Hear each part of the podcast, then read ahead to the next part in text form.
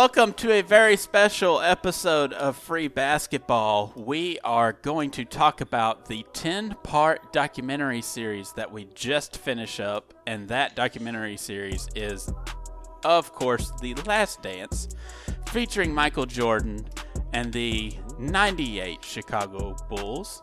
So I am going to be joined by my fellow compatriots, one Mr. Cody Halsey. Hello. and the, the other, and the other, as always, is Mr. Daniel Greer. Oh, I can smell it already. Smells delicious. What are you talking about? I don't know. Everything you say is oddly sexual. Wow. Woo! If That you already can't, Crazy. if, you, if you already can't tell, this is going to be an incredibly off the rails episode because It's I gonna think be a wild ride, folks. I think we're going to be a little slap happy through this because we just endured five weeks of just pure amazing uh, documentary storytelling that wrapped up in a pretty amazing way that I still have chills about. So we probably won't sit and talk about each individual episode, more so how we felt about the documentary in a whole, and just you know some little things that caught our eye throughout the whole series because I'm sure we have a lot of thoughts about it. So coming back, hopefully we'll sound a little more put together here.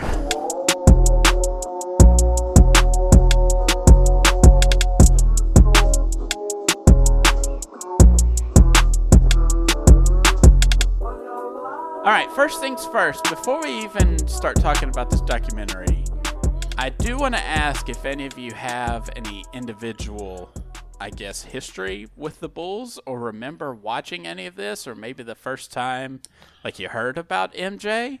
Uh, Daniel, did you ever get to see you're not too much older than us? You're only like what, 3 or 4 years older than us maybe? Yep. Yeah, I'm 36. So I, I watched most of this. Not most. Uh, I'd say the last. The I, I watched baseball.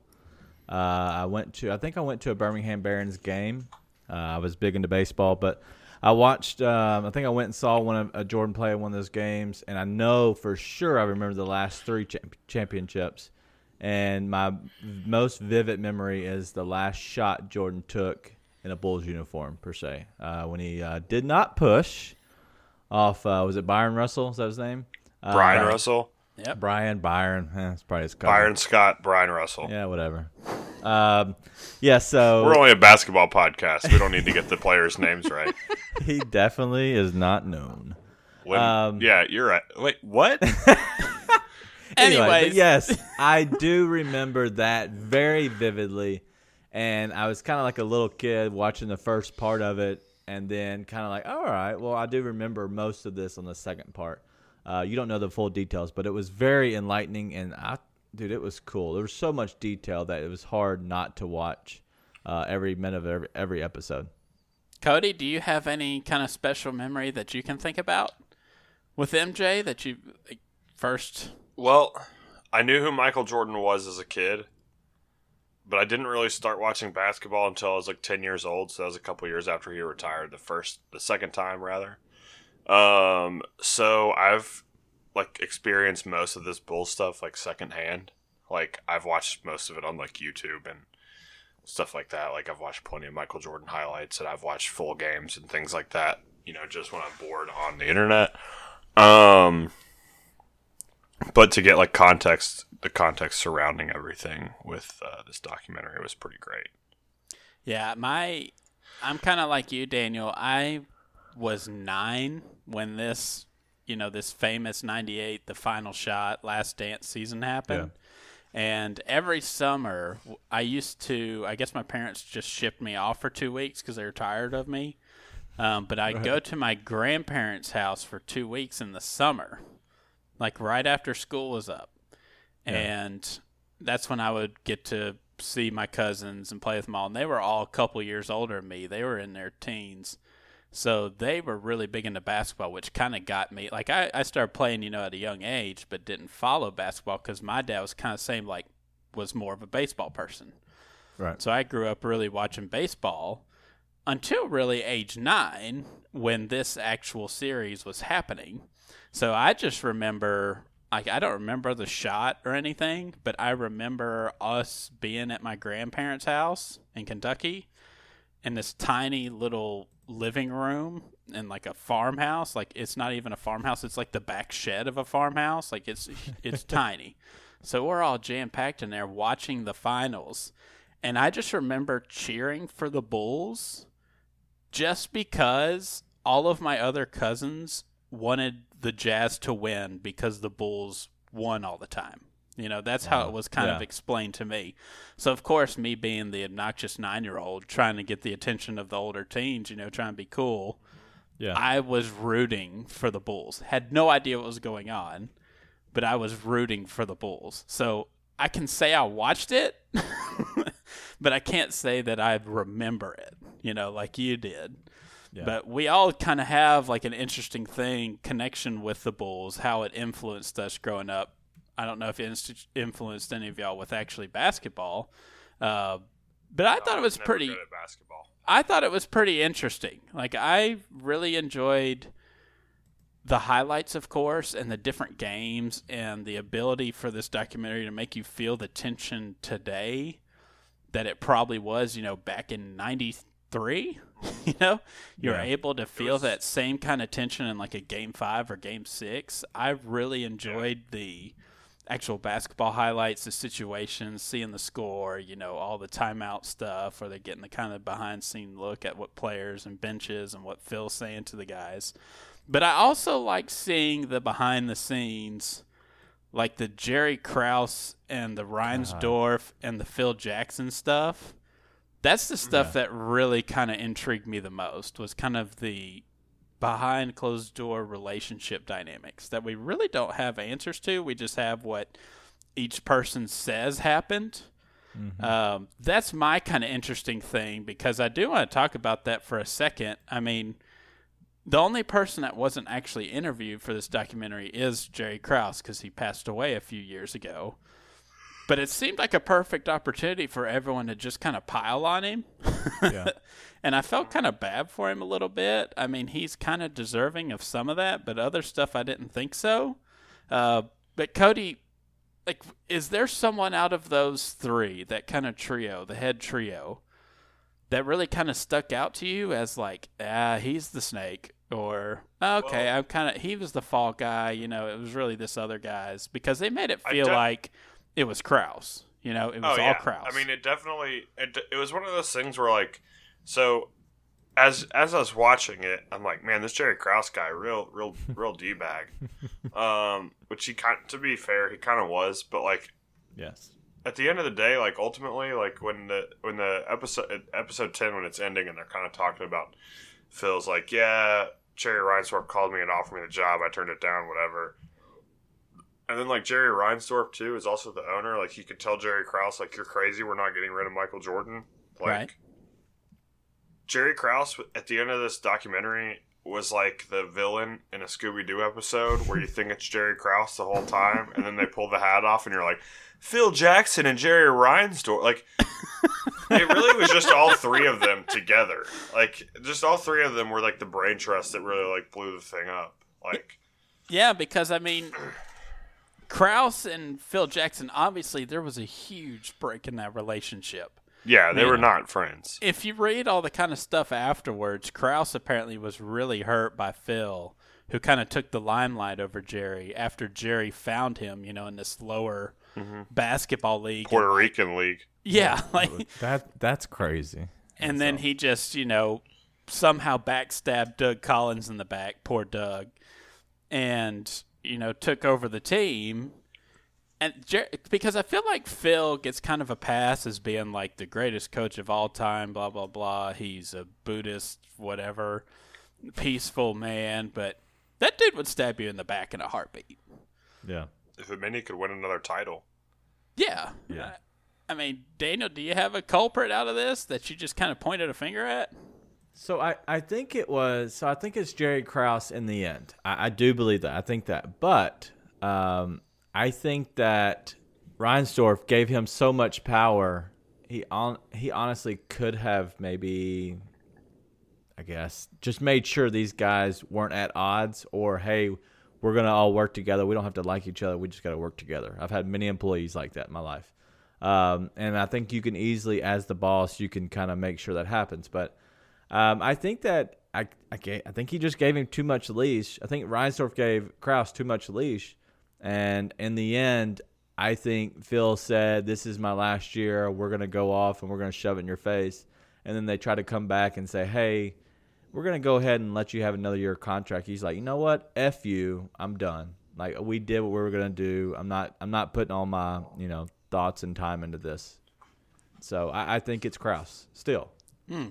Yeah, because after the first couple episodes, you definitely feel that because Scottie Pippen obviously is, besides MJ, the most heavily featured right. player in this documentary. I mean, if you had to rank it from the first couple episodes, I would say it's MJ obviously one, Pippen two, and Krause is three. Yeah. Like that is the dynamic going into the first couple episodes. And I feel like Krause gets a lot of blame because of the way they handled Pippen's situation, you know, especially with the contract situation. Yeah. But all of that kind of leads me to the person, like you said, or maybe Cody said, who can override that decision, and that is the owner. So, Yeah. I mean, we were live tweeting from our account, and spoiler alert, it was me, if you couldn't tell. um, and I remember I couldn't tell if it was you or Daniel. and in the first episode or two, I basically said a tweet about Reinsdorf looks clean through all this so far, but he is the reason why the Bulls have not, you know, did not piece back together, stay together for another year in '99, and the reason why the fractured relationship with Pippen, why he wanted to get out so bad. And the reason why they have not done anything meaningful in the playoffs since 1998. Like, he is the reason. Hmm. He could have solved this whole thing with, you know, Krause by doing one simple thing fire Jerry Krause. Right. Like, Yeah, I, but how do you I know. fire somebody like I that know it would have- championship games. I know it'd have looked unpopular because they hmm. won championships, but guess what? Right. They fired him anyways in 2002. You're not wrong. So they got Sure. rid of him four years later after they were terrible. I mean, the next Yeah. year they got the number one pick in the draft in a shortened season. So I get it. Like Krause is kind of hung out to dry in all this, and if you're a family member of Jerry Krause, you're probably just kind of like fuming mad at this whole Right. documentary. Like, really, you're just gonna flame my dad like that, or my, you know, my uncle or whatever, or even my husband, my spouse, because he built a six-time champion team in the 1990s Yeah. and he didn't get some contract extension done with Scottie Pippen because Reinsdorf wouldn't allow it. like, come on, the real culprit to me in all this is really Jer- Jerry Reinsdorf. And yeah, no, I I agree, and I so I have one thing for the yeah, so the last slide, pretty much of the whole show, um, it just kind of puts out exactly what happened right after the '98 season, and it says Phil Jackson was replaced, uh, MJ went back into retirement, uh, Pippen was traded, Rodman was released, and Kerr was traded. Um, all that, all that, just to coddle the, I guess, Krause and what he had to have, or is that Reinsdorf saying, "Hey, uh, I'm kind of done with this"? Like, that's I- crazy to me that all that happened just to keep Krause happy. Was it we? Is some one man Reinsdorf going to go that far to keep Krause happy? He did all that. That's a I don't, lot. I don't think it was about Krause's happiness. I think it was about his salary cap issues. Because I was Yeah. curious about that too. It's like, why is he trying to appease Krause so much in all this? It's because Krause took a hard line with the players. And Jerry, as if you can tell in the documentary, he's not like that. He's kind of a pushover, really. Yeah. And like Krause was like his minion to be like the stand up to the players guy about contracts. Mm-hmm. Because, I mean, Krause and Reinsdorf said this. It's come out in the past couple days, and obviously it's been out for, you know, over two decades. But their big excuse is that the players were old. Like the, the, the Bulls in 98 were the oldest team in the league. And if you go back and watch, like I think they replayed the 98 game uh, the game six against the Jazz in the finals, like it it doesn't look recognizable as basketball. Yeah. Like they don't move, and it's just like two old teams battling each other. And Krause and Reinsdorf have, like have this position that the team was too expensive. So I look back at that. They were like triple the salary cap. There wasn't a luxury tax back then. But they were like triple the salary cap. They were paying Jordan. No NBA player up to this time had gotten this contract, but after 96, Jordan got back-to-back one-year deals that were 30 plus million each. And he simply just did not want to pay. Like Dennis Rodman Yeah. was broken down. He just watched a finals where Pippen's back was going out. I get why he wouldn't want to give him a huge extension. He apparently already had the offer from Houston on the deal. So it's basically a sign and trade. yeah. And I mean, Luke Longley is on his way out. I mean, what's the other players in that team? Steve Kerr. Steve Yeah. Kerr was on his way out. All these other Kukoc, pieces, Yeah. all these other pieces. Kukoc is the only one that stayed. Yeah, as I'm saying, he. But then, how do you do you build him around, build a team around him? Obviously, Right. it doesn't work. right. Yeah, and that's where I kind of like he spent the money in, you know, 97 and 98 to keep this team together. Like he Yeah. spent the money there. But he's always been cheap. And that's why this happened. yeah. because you go Sure. back and you look at like MJ and Scottie's contracts, like they're absolutely ridiculous. Jordan has a four-year rookie contract. You know, back then in the '80s was like five hundred thousand dollars a year. Like it wasn't nothing. Mm-hmm. In '88, he signed an eight-year deal that was worth like forty million dollars, something like that, forty-five million dollars. So all the way up to '96, Jordan was getting paid like anywhere from two and a half to four Yeah. million a year. That's crazy. For and they got Pippen years. on a a one year a one uh, minute A uh, one seven year, deal. yeah, like a seven-year, thirteen million, or yeah, something like that. Like it's That retarded. is stupid. Yeah. the th- my what I kind of thought is that if you had a little more player empowerment, you know, back in the late '80s, early '90s, Reinsdorf Yeah. would have never paid for the Jordan and Pippen to stay together. right. The Bulls would have never even happened because you just have to look at Reinsdorf's history. He has these two years that uh, you know outliers, basically, for actually paying to keep him together. And then before and after those two years to keep MJ around, basically, it's bottom of the barrel. And he's cheap. And he uses his GMs to, you know, be the face of his cheapness. So Right. the Bulls are kind of fortunate, and NBA fans are fortunate, really, that Reinsdorf and Krause were so cheap and stingy, and that Pippen and Jordan happened to say okay to these long-term deals. Yeah. Because if not, mm-hmm. I don't think this happens. Like I really That don't. Now that I look that at would it, never happen right now. That's It- crazy. never happen. It would just be like giving Jaw after Jaw's you know three year salary here. It's like giving Jaw eight years, you know, sixty million. Yeah. Like that's what that's basically what that contract is equivalent to. Maybe a hundred would probably be more fair, but it's like Yeah. eight eight years, a hundred million dollars. Like it's just not going to happen. So Yeah. That's, it's kind of like a pro and con because the cheapness of Reinsdorf and Krause. Chandler Parsons got that in four years. wow. Whoa. the cheapness of those two put this team together with Krause's ability to bring players in on the cheap, but then it was basically their ultimate demise at the end on why this fell apart. Because I thought it was interesting that MJ said he wanted to come back to go for a seventh. I mean, Cody, do you even believe that they could have won a seventh ring? Because it was going into that was the lockout year. They only played like 50 games. And I was kind of interested by like when MJ actually retired. So Didn't that it- that whole fall and winter, he didn't announce his retirement. When the league came back in January from the lockout, that's when he retired. And that's when everybody left. Phil apparently left to take a year off, quote unquote, Yeah. like as soon as the finals were over.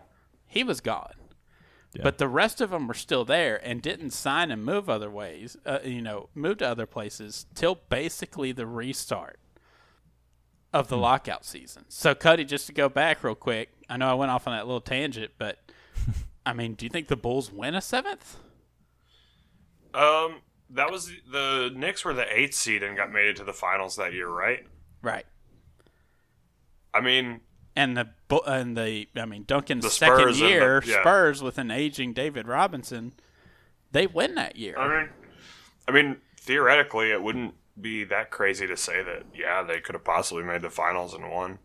I mean, they still had if if Jordan plays, they still have number twenty three, which is you know but he'd the have been biggest thing that you're looking for. what thirty six.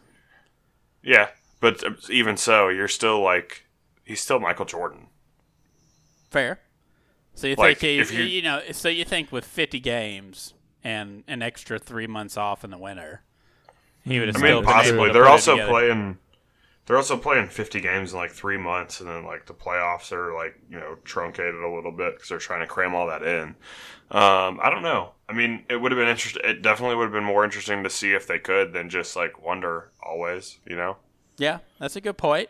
Uh, do you think Daniel that if MJ wouldn't have retired those two years, well, retired that one and then, you know, came back halfway on the other, do you think the Bulls could have won eight championships in a row? No.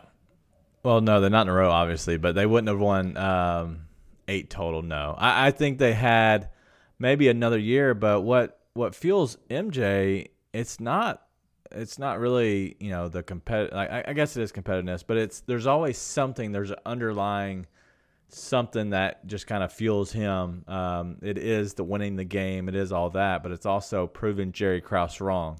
Um, It's proving you know people that think that hey, Karl Malone was the MVP that year. It's proven people wrong, and I think I, I think he started run, kind of running out of things. The whole reason he left and went to baseball, I think he was running out of um, ideas on how to prove people wrong. And I think when he came back, he had to prove people wrong that he was washed up because he went to baseball and came back.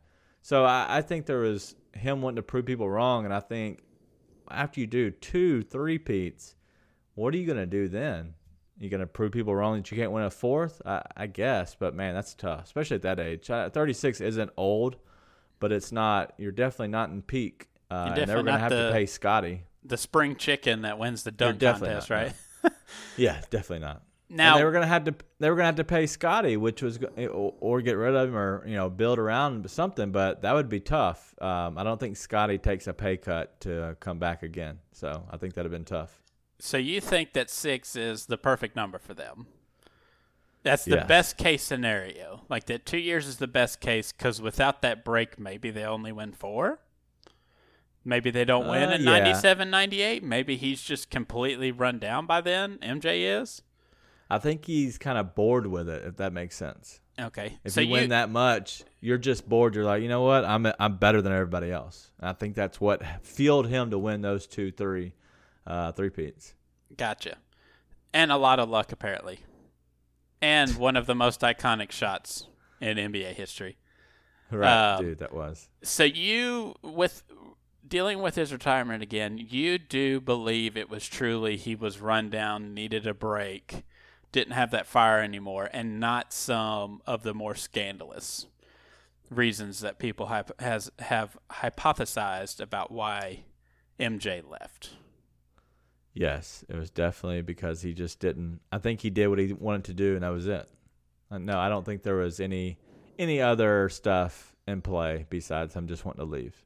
Cody, you think his father's death played a huge role in that?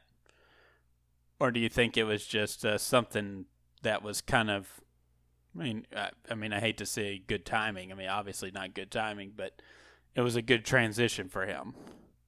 Yeah, I definitely think so. I mean, it's pretty apparent. They made that pretty clear in the documentary that that was like part of it. So no, nothing with Stern, no gambling problems, the national attention. No, I don't. I think that I don't think that had anything to do with it. I think at that point, like he's just done everything. Uh, Do you think anyone Like there's really no one has- else for him to challenge himself with. Do you think there you really have a gambling problem if you can like if you have the money, like if you're a star athlete like that? if you're Michael Jordan, do you really have a gambling problem, quote unquote? Yeah, because if you just light on fire, does that matter? it's the same concept. Nobody cares. So it's really your your money, your choice, right? Yeah, exactly. Like, are you still paying all your bills? Great. Who cares? right. Now, uh, little things I do want to hit on that I think were fun, and I hope y'all have a couple things that you want to talk about that interest you about the documentary. But a lot of Scott Burrell in this documentary, Yeah, and weird. a lot of uh, MJ's hate. Well, not hate. He loved him obviously. It was like his brother, but like hating on Scott Burrell. And so oh, yeah, that dude. He talked. He, there's a lot of ball busting going on there. with Scott Burrell, I looked up. I was like, man, how long was he with the Bulls? And I was surprised to find that he only played one year on the Bulls in this last '98 season. wow. That was and his. he busted his balls That all was day, every his day. only season with the Chicago Bulls because he was on like the Hornets for a few years and bounced all over.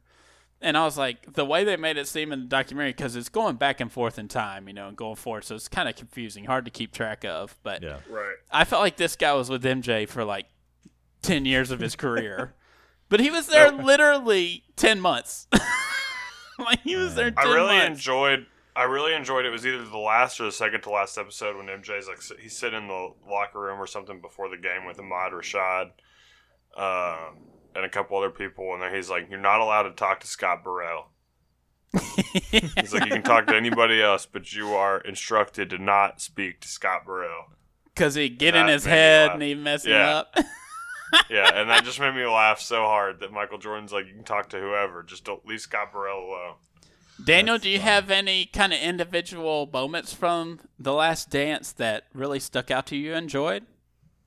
Yes, so uh, my favorite was the Rodman uh, stuff. Um, it's Okay. crazy how they gave him the 48 hours. Uh, that was nutso. Uh, Right. Where he pretty much could just go do, do whatever, and they had to go get him. But the the great thing about Phil, it, it might not be X's and O's, might not be anything else. He understood uh, Rodman, and I think Rodman understood that they knew the kind of person he was. So um, he was very much a gamer when it came to playing the games, but he also could just leave it on the court and say, "Hey, and now, all right, now I'm going to go hit some illegal drugs and women." That's what uh, that's what he wanted to do. Is go, he was hitting illegal women? come on.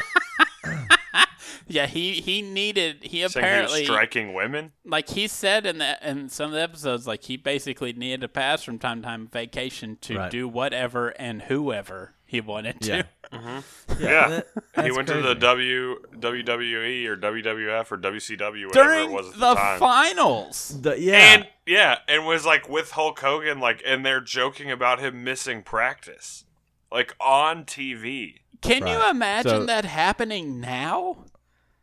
Just imagine if It's Like, I'm basically think. like Draymond. it's like PJ Tucker, PJ, yeah, J- Draymond. It's like Draymond. Like if the Yeah. Warriors were in the finals and it was, you know, a 2-1 series and it was going back to wherever. It's basically like Draymond catching a, you know, a continental flight and appearing the next day in the next WrestleMania. Like Right. that's basically what it is. Could you imagine that? Like that was completely be like incredible. that was unthinkable to me. Like I couldn't even think It's about like what if that the would finals are even going on and Steph Curry releases Holey Moley Volume Two. underrated show. Underrated. Uh, Yeah, but it's and just I- like you want the guy to take a break and but you know rest between days, Right. and he's getting tossed around the ring. He's hitting people with chairs. He probably wasn't getting not tossed around, tossed around the but ring. he's hitting people with chairs. He pretty much made an appearance. Let's just be honest. A different time. Yes, very Daniel, much so. what else? Yeah, so uh, yeah, I no, I was just watching it, and I'm a big shoe head, um, and I was kind of looking at all the different shoes, and a lot of the uh, throughout the doc, it did not show, like for whatever reason, the camera wasn't always down and showed his shoes. I don't know why. I look look back, I'd re, you know rewind. I'm like, all right, what shoes was he wearing right now? Um, and a lot of times they would show it, but throughout the games, for some reason, it was just never I guess the camera wasn't wide enough to show his shoes and what he was wearing. I really just want to look and see what he was wearing throughout his career, kind of what age he was, and um, because at that time you don't appreciate him, uh, and now looking back as you see how the shoes kind of evolved over his career and how and like the moments he was actually in, such as like the Space Jams, you know, the one of the most uh, prevalent ones. But um, it was crazy to watch that I, just because I'm, I like his shoes, and so I was. It was cool to see his career, him actually playing in them, and not just uh, just wearing them on the street. So that was cool for me. What about you, Cody? What what stuck out about the Last Dance? Like, what was your favorite parts about it? My favorite parts were anytime Michael Jordan talked trash. Okay. Yeah, just anytime he talked trash, like most notably when he's talking sh- to Larry Bird after they beat him in the Oh, Eastern Conference Finals, Yeah. and he says, uh, he ta- well, first of all, he first thing he says is, "You, you bi- like fuck you, you." Bi-. Which is incredible because, like, and Larry Bird just doesn't. say He's just like, yeah, whatever, you earned it. And then he's walking off after Michael Jordan has already said "fuck you, you bitch" to Larry Legend. As Larry's walking off, he says, "Hey, you have some time to work on that golf game of yours," That's funny. which is just like it's great. Yeah, I Like- thought it was kind of interesting that MJ before this came out thought everyone was gonna like hate him and he's gonna get killed. No, But- everyone loves him. I think if anyone hates him, like they're just stupid. If you don't like Michael Jordan more after watching this, then I'm sure soft. there's a whole faction, a whole faction of people who consider him a big time bully yeah, well, probably people, very sensitive to that. Uh, but I guess those, those, of us who, thin skin. yeah, who who enjoy, you know, actual Bullying? competitive, not bullying, but actual competitive nature, like understand the lightheartedness of what he's doing. Yeah, Sort of. I mean, it's not lightheartedness when he's actually punching people. It's a very competitive, serious situation, but like if you're in that kind of sports environment, like you get it. Like you understand what he's doing, right? So yeah. you're totally okay with the tactics that he used throughout his career on teammates, Cody? Yeah, I am. I mean, I mean, it's one of those things too, where like you watch a documentary and like all those guys are like, yeah, he was a dick, like he was a jerk, and then, uh, but all of them were like, but man, he was such a good teammate. I love playing with that guy. Yeah. Like, literally, there's that whole that whole episode. It's the seventh episode, I think. They're like all talking about like Jordan was a jerk. He was he was not nice. And then, but at the end, they're all like, you know, 30 seconds later through the thing, they're all just like, but playing with him was great because you got to win. And then, like, Jordan even defending that at the end of the episode, he's like, so do you think that, like, being this competitive, like, cost you, like, being considered a nice guy? And my favorite quote, I think, from the whole movie is in that where Jordan starts to get kind of emotional and he's like, he says something, he's like, if you. Th- you think I'm a tyrant, like whatever? He's like, well, that's you because you've never won anything, which I thought was like such an incredible line. And he says, "Well, you've never won anything," which I, he was he probably wasn't talking to the, like the the guy doing the interview. He's like talking about a fictional person that's like, "Well, he was a tyrant, this that." He's like, "Well, you never won anything. You don't understand what it takes to be able to get you know to the mountaintop time and time again."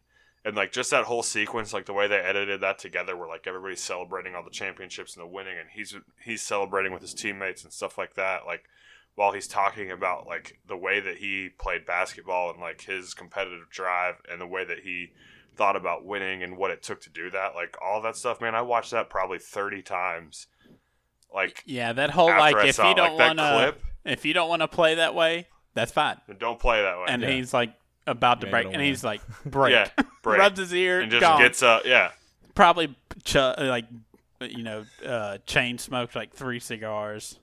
yeah Probably So, had I a mean, bottle like, of that just was, like, bourbon. came back, started talking about Gary Payton. that was in the glove That was amazing. I had no problem with the glove. glove.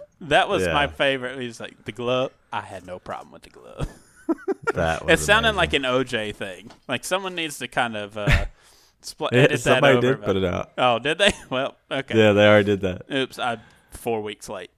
Uh, yeah, I really enjoyed the competitive stuff just because Bailey haven't done anything competitive in like three years. I guess I don't know if you consider coaching to be competitive, but I really only did that last year. So that I kind think of Phil feeling. Jackson considered it to be competitive he does have you know 11 championships But that kind of feeling, like it came back to me from, I guess, helping coach last year. That competitive nature, and like I kind of forgot, like what it was like to kind of be in that arena, you know.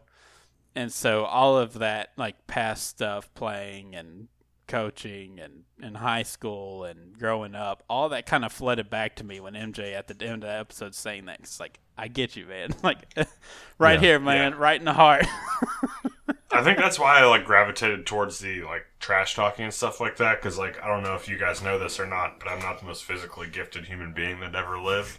Greatest um, screen setter in the history of basketball. Ooh, sets a mean screen. I do set a mean screen, but like where I lacked in f- what the thing that I always was not that great at was like the physical part of the game. But like I would just even in like playing different sports like soccer and stuff like that, like I would just like talk trash to the other team the whole time and try to like take them out of the game mentally. Like I would say Cody's NBA equivalent, if you had to compare him to someone, it would be like Boris Diaw. oh, I was gonna say, yeah, that's probably not that's probably not not incorrect. But Boris Diaw, I mean, I don't is know how, amazing. Champion. how many Right. champ how many championships does Boris Diaw have? I think he's Let's got see one how or two. I would how many I would have ended up with. That's amazing. now, I Daniel, know, you know, with the let's talk about the final shot and kind Yeah. of that sequence um, in the last episode. Everyone talks about obviously the last you know 41 seconds of that game with being down three right before you know John Stockton hits that unbelievable three with Ron Harper closing out on him. Barely gets it over his hands, over Ron Harper's hands, and it's just absolute bottom of the net. Like it hits nothing going through, barely hits the net. And then it has that MJ drive layup, the infamous steal, and obviously the final shot. You're the only one of us who watched it live that remembers. I mean, do you remember any kind of feeling towards that back then? Yeah, so I know everybody was talking about Jordan's uh, pretty much going planning on retiring, or that's the speculation. Uh, the only part of that that I really remember is the shot, and I remember that uh, I think at this time it was the big thing of like uh, I think I was I don't know what age I was. It was at '98, so my brother, so I was uh, close to ninth grade. I was eighth grade um, and I was learning the fundamentals of, of basketball, and I was learning how to properly shoot. I remember holding your hand up uh, and kind of like putting it through the basket as you shoot. You kind of drop your hand and put it through the basket. And when I watched him do that, I was like, "That's awesome! Like that's like great form. But it's also he was kind of enjoying that moment because he thought it was his last shot ever in a game. Um, and so that's initially what I thought, and I and I obviously I know he came back as you know part of the the Wizards and or Bullets or whatever they end up words called, you know, a fake Bobcat. Um, but yeah, that um, that was something I always remember. But yeah, I don't remember any other part of the game besides that last shot, and it was pretty cool. Can you think of a more like it's my favorite photo, like sports photo, Yeah, is the shot from behind with just that wall Yeah. of jazz fans. fans, yeah. And like that is my favorite basketball or sport photo there is. Like, can you think of any more iconic kind of photo in NBA history besides that one? The only the only thing I not iconic, but something that's really cool that I've seen is the uh, I guess the pictures or whatever of Kobe and Jordan playing each other because they've you know two of the best, if not you know the two best ever. Uh, that was a really I've seen photos of that. I'm like you know I remember that when Kobe was younger and had his afro. Um, that was cool to kind of see stuff like that. But those are those aren't as iconic, but those are definitely photos I'll always remember just seeing because those were you know it's crazy. The only recent photo that I can think of that people would probably rival it would probably be, you know, the rival to, you know, MJ's legacy, and that's the Dwyane Wade lob to LeBron. Right. Like yeah, that's I was thinking of that. that's a pretty yeah, that's a good photo. that's a pretty iconic photo, but to me it just doesn't have the same I don't know, like when I see that photo it just it gives me a completely different feeling than any other photo I've ever seen. Uh, well, something that I had never really done with that photo that they did really well in that documentary was like the people in the background of it that they like zoomed in on and like Yes. really like showed you who it was. So like there's all the jazz fans and all of them are like they all have their they're all like no like you, they all have these like defeated expressions on their face, and there's one kid wearing a Bulls jersey, and his hands are up, and the ball hasn't gone through the hoop yet, but it's left Michael Jordan's hands, and you can see all the all the Jazz fans know exactly what's coming, and so does this one little kid Bulls fan. He's got his hands straight up, fist pumped, like he is. He knows. Like it's just incredible to see how everyone in the photo knows exactly what's happening Yes. like in real time like i think we've all we've all had times where we've either been playing in a game or watching a game where you see that one shot go up and you know it's going in and you know that's the end of the game for you and like just seeing it on the f- face of everyone in the crowd at the same time was incredible Yeah, I, I think that I think that's the sneaky part of it for me is just the impending doom, and everyone knows. Yeah. Like as soon as Byron Russell gets turned, like they know it's done. Like you know it's done. Everyone in the building knows it's done, and it's like the longest, it's over. you know, two seconds in the world. It feels like when you watched it, if you watch a replay of it. And yeah, I that's probably my favorite thing in basketball to this day is still just that shot. Yeah, I agree. Uh, before we move on to just a mini debate I want to have, and I don't want to have a lengthy debate about it, but we'll get to it in a second. What did you think about Jordan finally admitting about the flu game that it wasn't the flu? Did you believe him? Well, I, I don't know if I believe him, but I kind of felt like when they when they did the whole pump fake from Matt Barnes to Kobe, and then you see a different angle of the the photo, and he's like not even like in front of his face when he does the pump fake. I felt like um, somebody's been lying to me for a long time. Do y'all not know what I'm talking about? I do know what you're talking about. I'm just trying to figure out why it pertains to MJ. Yeah, so everybody's talking about the flu game. These are the flu game shoes. These are the you know this is what the flu game, flu game. And then all of a sudden it's like maybe he got food poisoned, and so I felt like somebody lied to me my whole life. So you Uh, think it was more of the bubble guts game? I think it was it had yeah because you I don't know. I guess you can come down with the flu that quickly, but man, uh, that i'm makes pretty more sure it was food poisoning i think that's what they said in the documentary That's Correct, what but that's what whole time- MJ and everyone around him says. I just didn't know. I mean, they've got this whole elaborate story about five guys showing up to drop off a pizza in a hotel, Right. and you know, MJ ate the whole thing by himself. No one had a single slice. And then just a few Well, I believe hours that. later, i believe that like i mean, I mean believe that. I think that every MJ one of us on just this video down an entire pizza. yeah i think every one of us on finals this game. yes He's a, he's a pro athlete. Why wouldn't he? down an seen what The entire pizza eats? before a Have you seen what game? The Rock eats? He was said he drank two beers before that game too. The Rock didn't That have to go yeah. drop 40 in a game four in a finals. I'm just saying, like athletes eat at a different level than what normal Right. people do. They're burning Okay. like an incredible. They burn way more calories than like you or I ever do. So like they eat like I mean, I think everyone that's on this Zoom call right now has probably eaten an entire pizza by themselves, shamefully or not. It's happened. Like But let's I'm just not be playing real. in the finals It was in thin that crust. day. I know that. I'm not saying that you are, but I'm just saying that. But like, we're like normal people.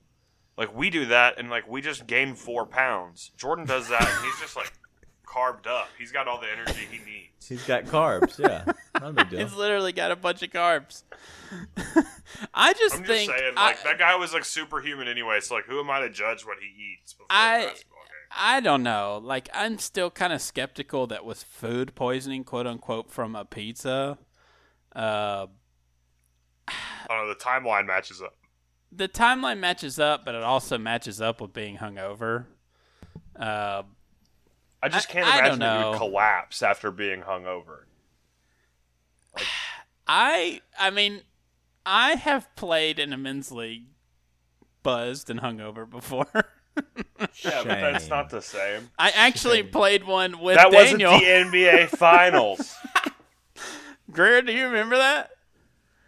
I don't. but Oh. that's hilarious. It was one of those games at uh, Hope, Is it I that? think. Uh, And basically, I was on the lake all day and just was housing beers all day. And then we had a game at like five, and I showed up Wow. like ten minutes before game time sunburnt, and still drunk. That's funny. that is awesome. Okay, well, so y'all, you believe it's not the flu game anymore. It's definitely a food poisoning game. Yeah. Okay, I'm still calling it the flu I'm still game. gonna call it the flu game. Like I'm not like I'm not changing that. gotcha. Yeah, can't take that away from me. It's still forever going to be the flu game. Yeah. Uh, Yes. The the final debate thing, don't have to do this long. I know it will want to feel Oh, like a con- go. long conversation, but we have never. I always said, me and Cody, like we were gonna do this one day. We were just gonna lay it all out and have this debate? I can answer it for you. The answer is Jordan. like no no no debate. I know what you're gonna ask. I feel like the people probably could figure it out. I'm gonna let you ask it anyway, but I'm just giving you my answer now. Like there's no debate. It's Michael Jordan. Look, I one of these days we're actually going to sit down and give the, you know, hour and a half debate, and it's going to give be it what it, we'll give it what it needs. But it's going to have breakdowns. It's The going sh- to have everything you need. But short answer is no. LeBron or Right. MJ, Get the f- out of here. It's Michael Yeah. Jordan, hands down. Like Daniel, MJ. Cody, why MJ for you? Michael Jordan and the Bulls got rid of more 60 win teams than anybody else in history. Michael Jordan just physically willed his team to victory in game 6 of the 1998 finals with like nothing left in the tank. Played in played and put up what 38 40 points in the flu game. Also like just like LeBron James is good but like LeBron James like LeBron James is Magic Johnson to me. Okay, Like he's a gregarious guy. Like lots of people like him. Incredibly talented athlete. Definitely makes his teammates better. But like he just doesn't have like LeBron James isn't ripping the heart out of anyone on in the NBA. Like there's never going to be a documentary about LeBron James where he says, "Well, you know, I just had to. I couldn't let anyone around me get confidence." I had to just keep my th- foot on their throat the whole time that I was in the league so that no one thought they could beat me. Like LeBron James will never say anything like that. Because he has nothing just- to back it up with. Well, no, but like he just because, because that's just not who he is, which is fine. Like that LeBron James doesn't like we all, I feel like we always want to like crown the next Michael Jordan like, you know, every Right. 5 or 6 years somebody's like, "Oh, you know, it was Kobe for a while." And Kobe actually modeled his game after Jordan. So like that was a pretty good comparison because they're both incredibly competitive.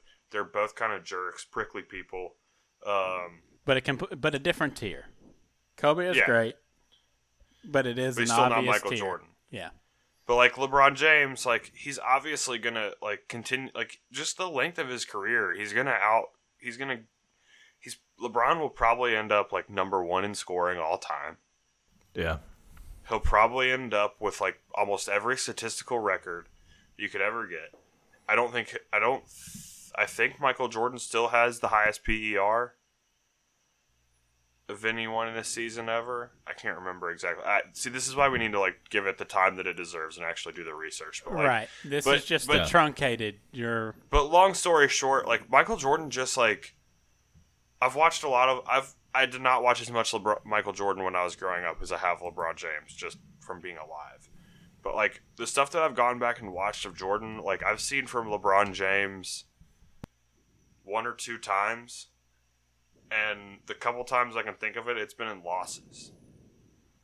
Like the best LeBron James game I think I have ever seen, like start to finish, was Game One of the 2018 Finals, when he put on just a a show. It was the first time in my life that I ever was like actively rooting for LeBron to win a game, and I actually liked that Warriors team. Like, I for most of my life, I have not rooted for LeBron in anything. Like, he's really good at basketball. He's incredibly fun to watch, but I don't, I just don't root for him. I'm just not like I'm, I'm not LeBron's guy. But when like they were playing that game against the Warriors, like I was actively rooting for the Cavs to win that game because he was put. It was such an incredible performance. It was insane, but they lost. Like that's Michael. Jordan, there's, th- yeah, like Michael Jordan. There's so granted he was playing against Kevin Durant, Steph Curry, Klay Thompson, and he was True. playing with Paul, like He George play- Hill, right. Kyrie Irving. Kyrie Irving wasn't on that team. That Oh, was the was he? team with Geor- Yeah, that was, was the out. team with right, George right. Hill and J.R. Smith. He was with the Celtics. Yeah, that was J.R. Smith, George Hill. Um, was K Love the- on that one, or was he injured? yeah, K Love was on that one. He had that was the team with um, Rodney Thompson. Hood, Tristan Thompson. Yeah, like all those guys that they ended up trading. That was when they had Isaiah Thomas for a little while and they traded him.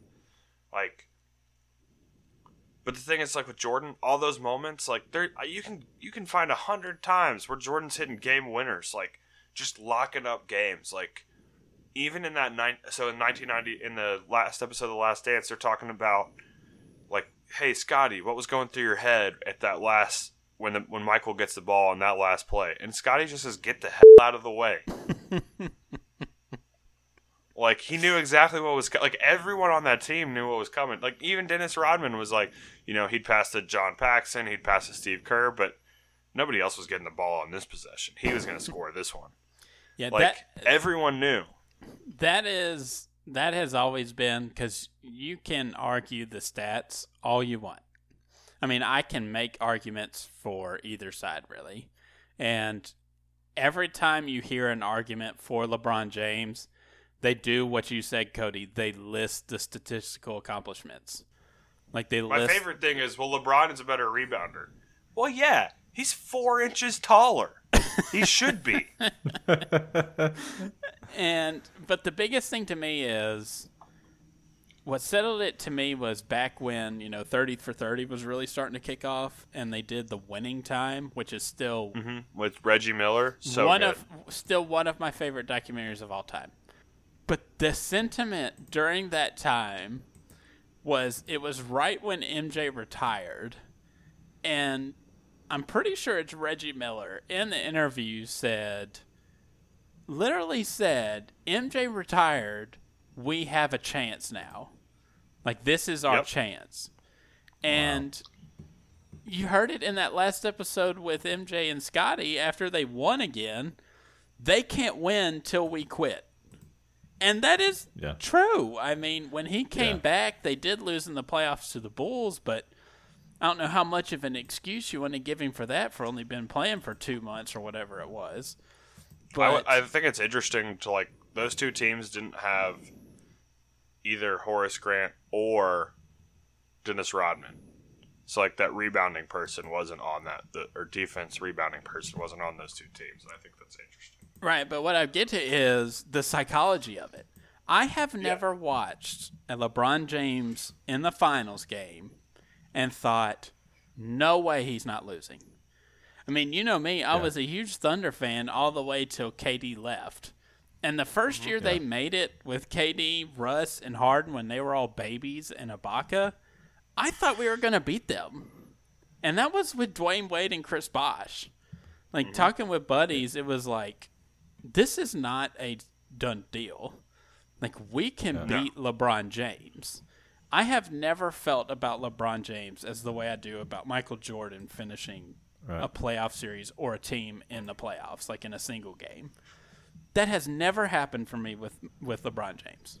Sure, I might get an incredible physical, like natural ability feat that we probably won't mm-hmm. see for another twenty years out of anyone but I have never thought, oh crap, LeBron's got the ball with 20 seconds left.